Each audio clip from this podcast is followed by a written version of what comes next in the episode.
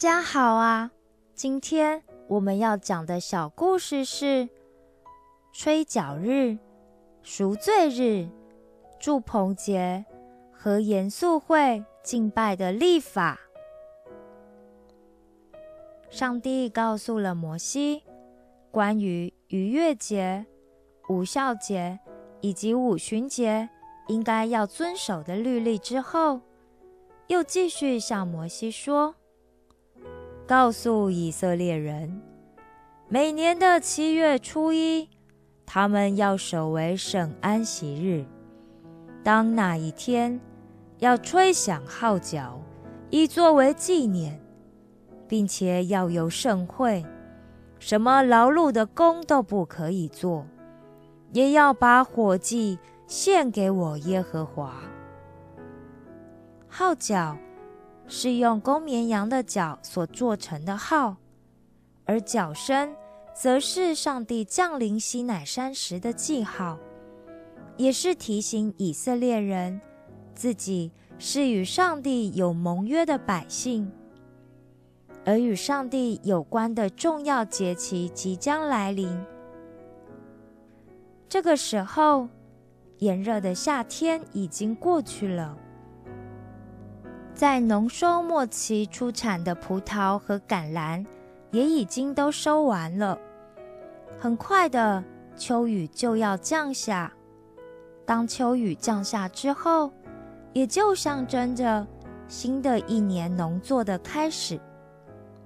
而这一天所要献上的是火祭，这里的火祭包含了有作为反祭的。一只公牛犊，一只公绵羊，七只一岁的公羊羔，这些都是要没有残疾的。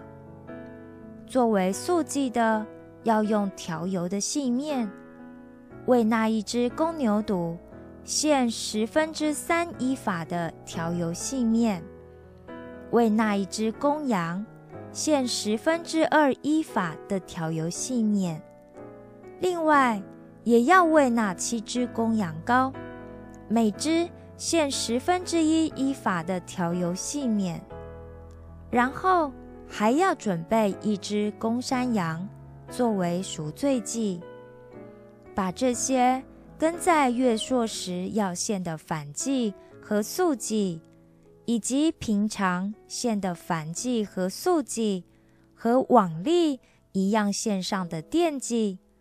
都一起作为馨香的火祭献给上帝，这也是象征了一边过节，一边仍然要每天过着讨上帝喜悦的生活。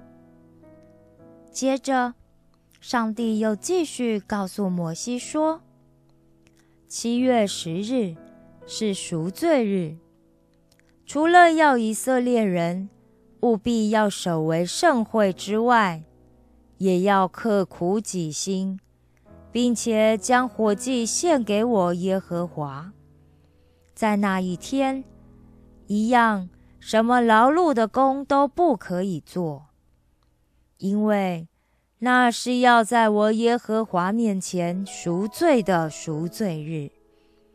若是不遵守、不刻苦己心的人，都要从属我的百姓当中剪除，而在这一天做任何工的人，我也必将他从属我的百姓里剪除。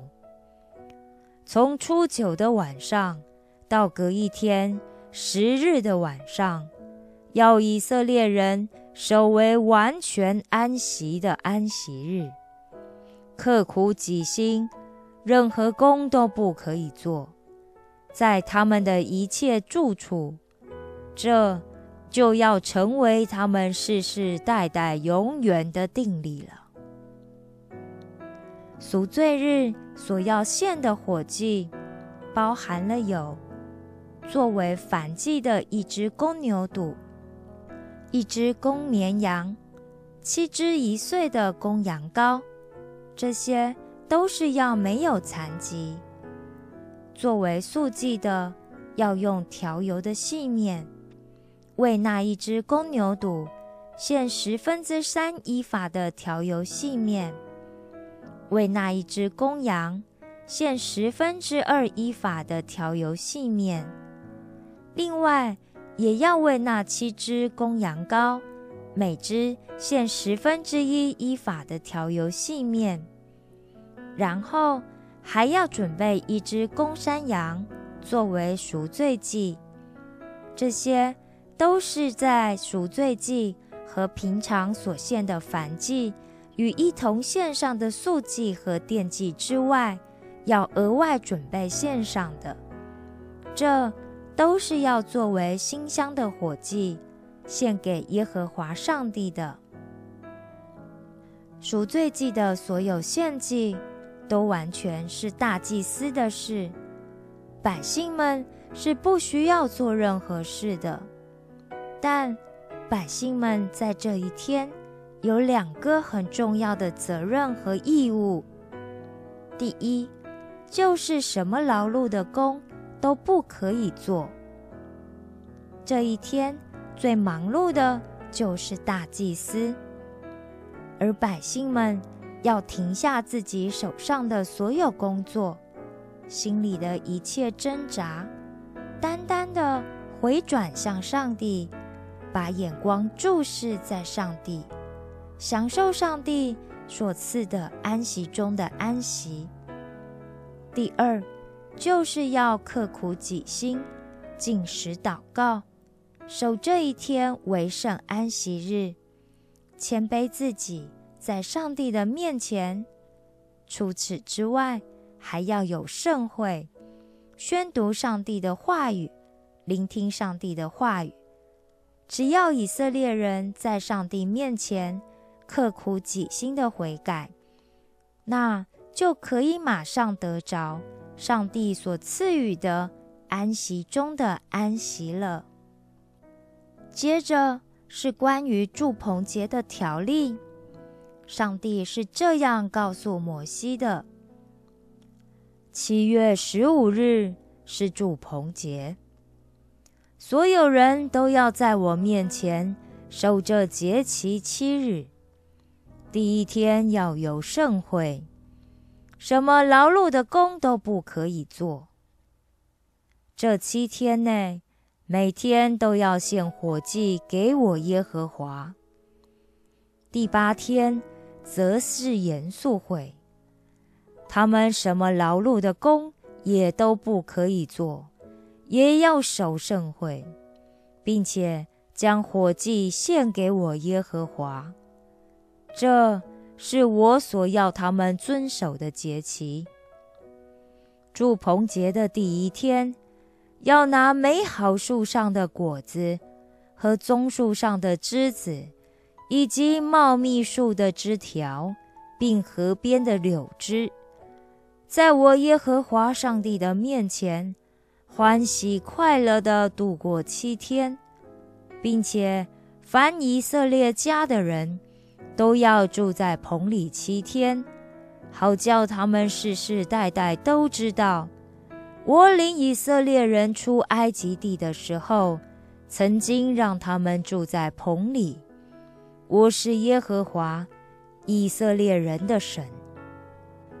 以色列人从年初的出熟节一直到五旬节，都是收割谷类的庄稼。在五月之后，开始收取葡萄和橄榄；而在收取葡萄和橄榄之后，就是进入欢庆祝棚节的时候了。因此，祝棚节是以色列人。一年辛勤农耕工作的结束，是收藏了地的出产的时候，所以也叫做收藏节。上帝要以色列人在住棚节时住在棚子里七天，也在那里欢喜七天。除了提醒他们，上帝是带领他们脱离埃及地苦难、保护他们的神。也象征了上帝也一直与他们同在，所有的苦难都已经成为过去了。而第八天的严肃会，则是一年里所有耶和华节期结束的象征。所以这一天是节期的最后一天，也是最大的日子。